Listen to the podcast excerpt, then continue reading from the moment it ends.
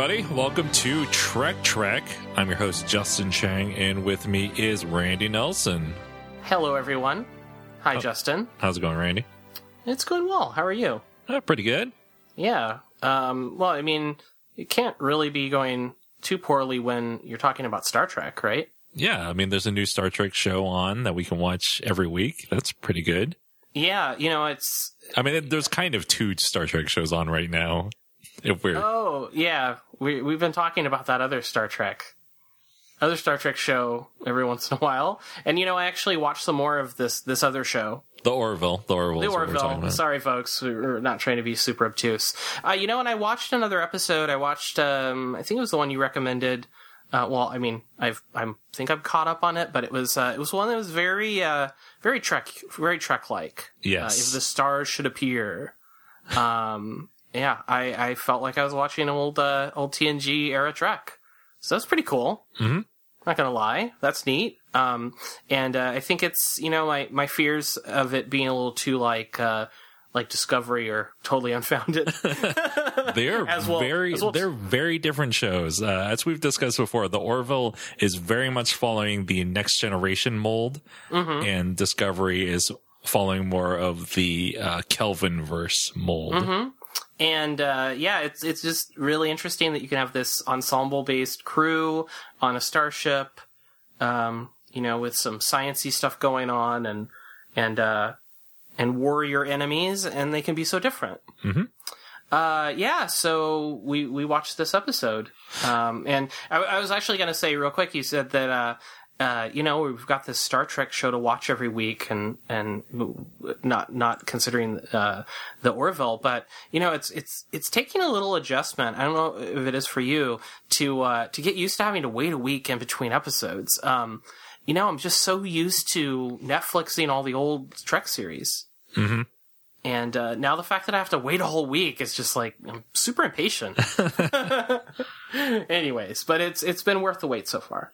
Yeah, uh, we're going to talk about Star Trek Discovery, Season 1, Episode 4 The Butcher's Knife Cares Not for the Lamb's Cry. You got it out. You got you got through that one. That was a long one. It's a long title. Yeah, I think it's the second longest uh, for a Star Trek episode. Uh, yeah, so we'll just kind of briefly cover what happened in the episode and then, you know, give our hot takes on it, I guess. Sure. Uh, so the episode begins and we see, uh, Michael making her uniform and we discover that she does not have a rank. Uh, so she, while she is part of the crew, she's, she doesn't have a rank. Right. To go and with it's a it's a silver silver uniform, so we know that means scientist Uh huh. or science, which makes sense since she's uh she's a specialist in alien species. Uh, I gotta say real, real quick before we go on, um, the the sequence of uh, the replicator, um, you know, weaving the the uh, molecules and what have you together to make the suit. Uh, I thought that was pretty awesome. Mhm. Like, like he didn't know what it was. He thought it was a storm or a planet being formed, and it turned out it was just a uniform. Well, we never get to see that part of Yeah. the replication process. yeah, yeah. Uh, let's see what else. Uh, Tilly hands over the last will and testament of Captain Georgiou, which, uh, Michael hides under her bunk. Mm-hmm. And we see, uh, Saru, and he's got these weird things on his head. His, uh, Oh, his little like ganglia, yeah, his, his threat ganglia. threat ganglia, that's right. Yeah. and uh, yeah, they they they like to pop out whenever I guess he feels threatened. And he so feels, does he he feels threatened by her? yeah, he's threatened by, uh, Michael. Mm-hmm. Yeah, he was a little surprised to see her, especially I think in uniform. Is what we're supposed to take away from that. Yeah, he thought she was, uh, leaving on the, uh, prisoner shuttle. Yeah, seems like Lorca's not really keeping his uh, first officer in the loop. Uh, speaking of Lorca, we see them running uh, battle simulations on the bridge uh, because uh, thanks to Discovery's spore drive, they can pop in anywhere, including in the middle of you know a big Klingon fleet or something. So they need to be ready, mm-hmm. uh, ready for battle. Yeah, and and doesn't is this where he says something about how it's no longer uh, a science vessel, or is that later? Yeah, that's something like Yeah. that. It's kind of kind of the pervading theme, right? Uh, yeah, because uh, speaking of that, Lorca shows Michael his uh, collection of weapons and deadly creatures, which was the big reveal at the end of the last episode, which we thought would be kind of the series long mystery, or at least season long mystery. And it's just like, nope, here's my collection of stuff. Yeah, here's here's Lorca's menagerie. Here's here's that deadly Doom, objects. here's that Doom three creature. Um, figure Yeah. out how to weaponize it. Yeah, basically, I think he he's a little bit of uh sorry to to bring well to bring uh, uh another franchise in here, but he's like like the Admiral Thrawn of Starfleet. Yeah, although he's not kinda. he's not studying art, he's studying you know the weapons and and and other things. So uh, I guess in this sense, the discovery in the title means uh, Lorca discovering new ways to kill Klingons. Yeah, so Lorca kind of has a cult leader status among his crew, I've noticed, uh, especially Okay. with Landry, the chief of security, Mm-hmm. because she seemed very fanatical about following Lorca, Yeah, just kind of like he like following his mission. You know, she dubs the uh, Doom 3 creature the Ripper and mm-hmm. says, like, you've got to figure out how to turn this or use it as a weapon, mm-hmm. basically. because Lorca says so. Yeah. and we And that- follow Lorca, Yeah. and he, they, she doesn't say that, you know, outright like that, but it's kind of the, the, the vibe you get, and I, I totally agree. There, there's like this cult leader mentality, and you know, I, I, uh, again, like liken likening this to something that you know uh, was was kind of influential on my my fandom of, of sci-fi from an early age. There's a there's a, a pretty creepy old uh, Disney movie called The Black Hole, and uh, it's about you know the captain of this ship that goes searching. He's kind of like Space Captain Nemo, and he goes searching for a for a black hole to, to fly a ship into. And and his crew is very much he he's a bit of a Lorca character, and his crew is very much like that. Like don't question the captain. Mm-hmm. You know, we believe in his righteous mission or whatever. Yeah. Yeah. It's, it's a little bit uh, creepy. Uh, so, but the Ripper, uh, Michael discovers is a relative of the microscopic tardigrade, also known as the water bear. Yeah. And uh, you can really see it when they bring up they bring up the comparisons, the helpful comparison uh, schematics, right? The diagram diagram of it. It's it's clearly uh, it's it's been uh, kind of uh, I don't know what you'd call it. it it's it, it's upgraded Yeah. It's it's huge for one.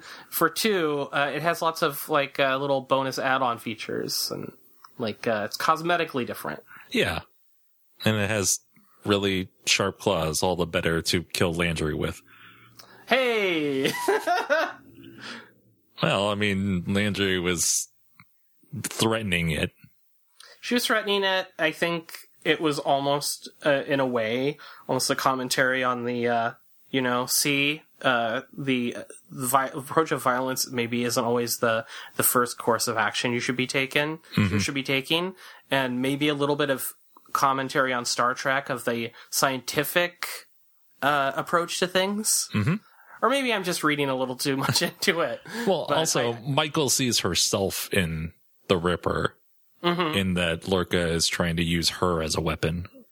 trying to use her as a weapon. Also, uh, I think there's some even some dialogue that has to deal with the idea that you know Landry is looking at this thing as a weapon, is looking at it as a killer before she even really gets to know it. Mm-hmm. And and I think that was you know very much uh, you know uh, uh, Burnham seeing that as like, hey, uh, I've got a kindred spirit here in you, giant water bear. Yeah, because everyone sees her as a mutineer first without knowing anything about her. Yeah. So so uh, you know what? I you can have a lot worse friends than a giant tardigrade, right? Uh, speaking of parallels, we get, uh, we see Voq again. Mm-hmm. Uh, he's kind of, he's following T'Kuvma's teachings just like Michael is trying to follow Georgiou's teachings and there's a lot of parallels between them. But anyway, uh, so Voq is on T'Kuvma's ship and, uh, the ship needs parts and the only ship in the area is the Shenzhou. Uh, and Voq is all like, "Oh, we can't use uh, the parts from the ship that killed T'Kuvma," but Right. uh, but uh, he becomes convinced by uh, L'Rell, the the one of the Klingons. Uh, Yeah. During this scene, we learn that Captain Georgiou is super dead because apparently Voq picked the flesh from her skull. Yeah, they ate her. And I mean, I'm probably showing like some uh a little bit of fuzziness on my uh, my Klingon uh, lore, but I mean, is that pretty common for the Klingons To, to eat to eat their humans? I don't know about that. Yeah, yeah. I don't know if we've ever heard of them eating humans. Um, I mean, you know, it's pretty. Uh, it's pretty rough. Pretty rough. Uh, speaking of the Klingons, uh, there's a colony that's being attacked by Klingons. And uh, Lorca is asked to rescue that colony because it's the only ship. Uh, Discovery is the only ship that can make it in time thanks to its spore drive. mm-hmm. Uh, but Stamets says it's an impossible, even with the uh, technology that recovered from uh, the USS Glenn in the previous episode. Right. And um, I I also think uh, isn't there some there's some talk that the the colony it's a mining colony and I think it's a, a source of dilithium for the fleet. So it's kind of like this added urgency. Yeah, it's important to uh, rescue them if they can. Right. Uh, we see what happens during a black alert. Uh, the rings that make up the saucer section on the Discovery start spinning. Mm-hmm. They warp away, but they don't make it to the planet uh, Corvan 2. Uh, they appear right above a star instead. Yeah, yeah. You know, it's the the the traditional we're warping through space and we don't quite know where we're going to end up and whoops, we almost flew into a star. Yeah, they don't have the navigation system, which they will get later in this episode. Mhm, Spoiler alert. Yeah, um I I, I it was interesting to to finally see uh some of the rationale behind the design of the ship. Um, you know, just looking at this from kind of like a visual design standpoint, uh, that the saucer section is segmented the way it is because everyone was wondering why does it have a gap in it like that? Why does it have these rings? Oh, because they rotate in uh, opposite directions, Yeah. and then it does this kind of weird spin and then just kind of blinks out. And uh, speaking of which, um, have have you seen the? I think it's been canceled now, but the sci-fi show Dark Matter. No, I did not. Oh, okay. Uh, so in in later uh, episodes, this is a bit of a spoiler alert for that show, but they get a device called the Blink Drive, and it uh, it lets them basically do what what they're doing on the Discovery, instantaneous travel or near instantaneous travel. Uh, let's see. Lorca plays the messages from Corvan 2 to the whole ship, uh, to, you know, galvanize the crew, get them To all, bomb them out. well, to bum them out and then get them yeah, ready to fight Klingons. yeah. It's just a very different. I can't. uh, uh, Picard, Kirk, Archer, Janeway, never. Sisko, I don't think would ever have done that. No, they, they, he wants them to get, uh, angry and to Mm-hmm. get ready to fight. Uh, it's very much what T'Kuvma wanted to do was unite the Klingons against a common enemy. Parallels. Uh, we see what's left of the Shenzhou as Voq and L'Rell look for useful parts to salvage. And, um, I, f- I don't know. I just found all this Klingon talking very boring. You mean just their their discussion they're having in general? Anytime that Voq and L'Rell are talking or Voq and Kol or whoever, it's just, I find all the Klingon talking very boring. Yeah, because I think part of it is it, it mainly just boils down to uh, honor, honor.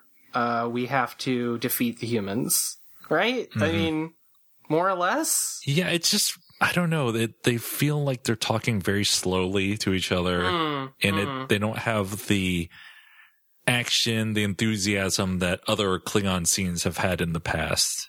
It's, right. It just feels very low energy, like, uh, well, you, we've talked about how they seem like vampire lords.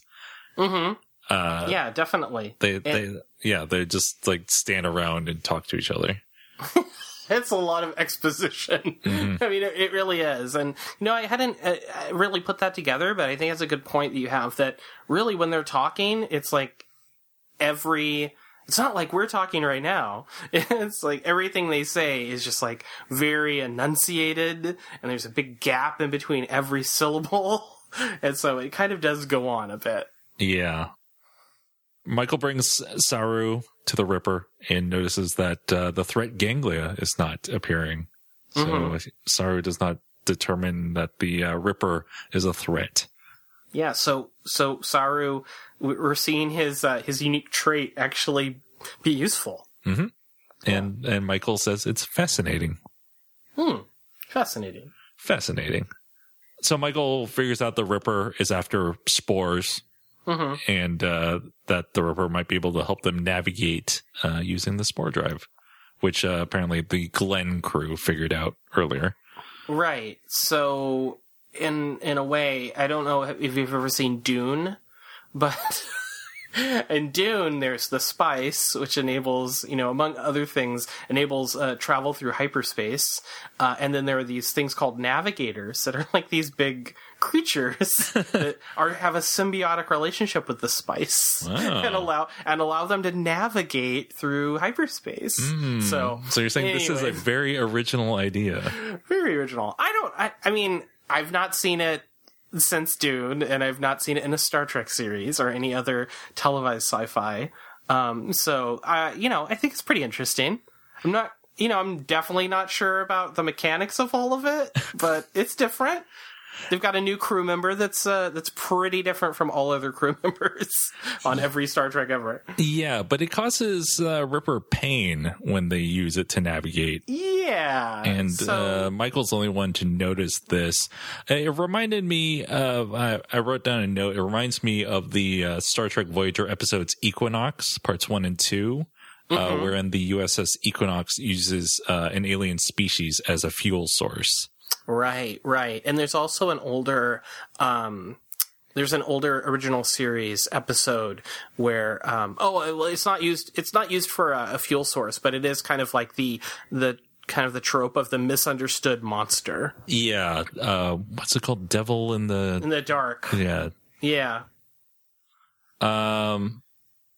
So anyway, this Discovery uses the Ripper to get to Corvan two, and Lorca doesn't finish off the Klingons right away. Uh, he makes a big show of how they can warp away at will uh, by leaving, and then leaves behind some explosives that destroy the uh, Klingon ships.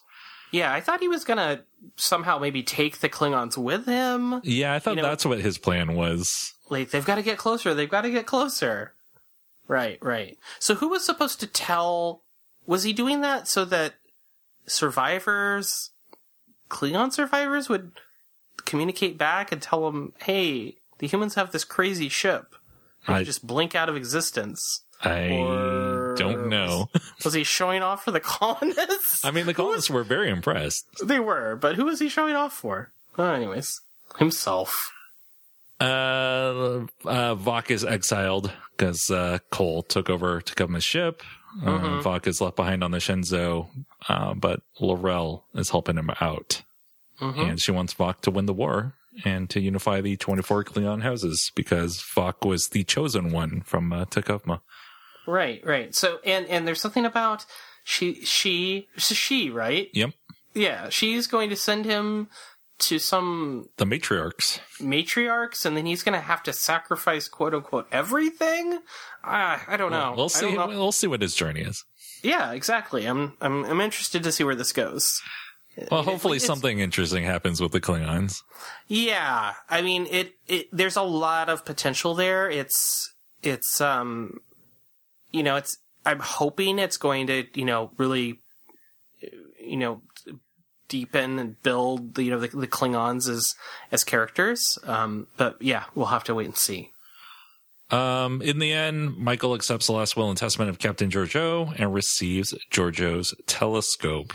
Mm-hmm. Um, you know, it's a reminder that Michael is an explorer and not just a weapon. Mm-hmm. And and is it now? Is it from the Shenzhou? It is from the Shenzhou. So I remember that being in in Georgiou's uh, captain's quarters. Uh, so that implies that they went back to get it, or someone went to get it. Or maybe it was just floating around in space and someone picked it up. Yeah, or maybe it it had a little, you know, warp drive on it, and it returned itself. Uh, it's a family heirloom, though. I noted that. So it's apparently been passed down. Yeah, I mean they were basically family, uh, Georgiou and uh, Michael. Yeah, it was great to see Michelle Yeoh again, even as a hologram. The hologram thing, by the way, still bothers me. Yeah, it it sticks out. It really does.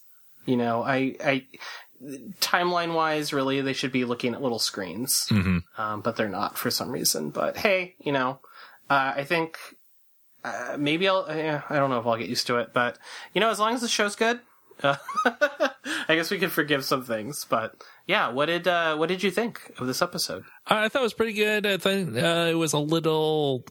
I don't want to say cliched, but the idea of the misunderstood creature, as we've noted before, is not an original one for Star Trek, especially.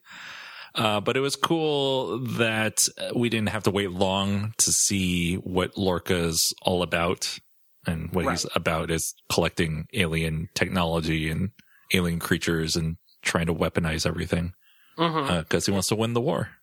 Yeah, and I'm and I'm guessing, you know, even though it's not going to be a a very episodic show, um, or in the sense that you know, of a lot of standalone episodes, you know, I am anticipating that we're going to see, you know, at least some of what happens be built around the idea of trying to track down some interesting exotic technology or or creatures or you know that kind of thing to weaponize. Yeah, I, f- I find it interesting that uh, Discovery is a science vessel ostensibly, but it's actually more of a warship under Lorca's command. And I don't know. I feel like they should have more soldiers on board then. Yeah, but we haven't seen that many so far.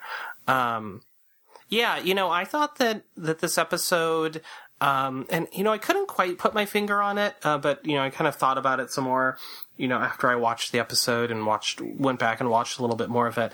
You know, I I feel like, and and, and bear with me on this. I feel like it it felt a little more like a, I guess, like a quote unquote traditional episode of Star Trek. Um, I felt like there was, you know, something like this, uh, the, like the, the miners and the colonists on, on Corvan 2 who were, you know, in trouble. And so you, you kind of had that. And then you had, oh, we have to come up with a solution to that. We have to get to them somehow. And then we'll get to them and we'll defeat the enemy. And then, you know, everyone will cheer and the credits will roll. Kind of, kind of like encapsulated episode. Um, so I felt that. I also felt, and and again, I can't really quite put my finger on it, but I felt like they dialed the budget back a little bit, Yeah, And- I, I kind of got that feeling as well. and it and it. I don't know if maybe it's just because it's a different director, but it, it seemed to be just kind of shot a little differently. You know, I'm not. It's it's not being super critical. It's just something I noticed. Um, The, I think the reason why that's happening, why we're feeling that way, is because the bar was set so high with the first two episodes, whereas very cinematic. It was very much like a movie. And this, now we're reaching our, the baseline of it as a TV show. Right. And so, yeah, I, I agree, and I think you're right. Um, I, I don't think that you know, that really has any bearing though on you know the what the quality of the show is going to be like. Um, you know, I, I agree. You know, we've seen this idea before of the uh, misunderstood creature. Uh, we've seen you know wanting to take advantage of trying to take advantage of things. I I did think that they they wove it in pretty well together with you know Michael's uh, the way Michael feels as being misunderstood. There were those parallels, like you said, there are these parallels between Lorca and the, the Klingons. Um, you know, I think it's a little it's a little deeper than than it, than you know it, it could have been a lot more shallow.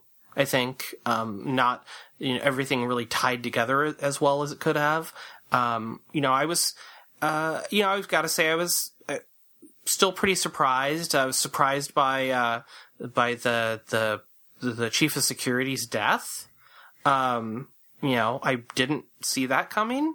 Uh, and maybe we because we just you know recently got off of uh, Enterprise when you know nobody died for a long time, and then when someone did, they made a, a really big deal out of it. Uh, this seems to be kind of you know they're going to be like one of those shows where hey you can't you can't ever you know feel safe because a character a major character might die every week. You know that kind of thing that that type of tv i hope it's not that's not the case but it still was shocking.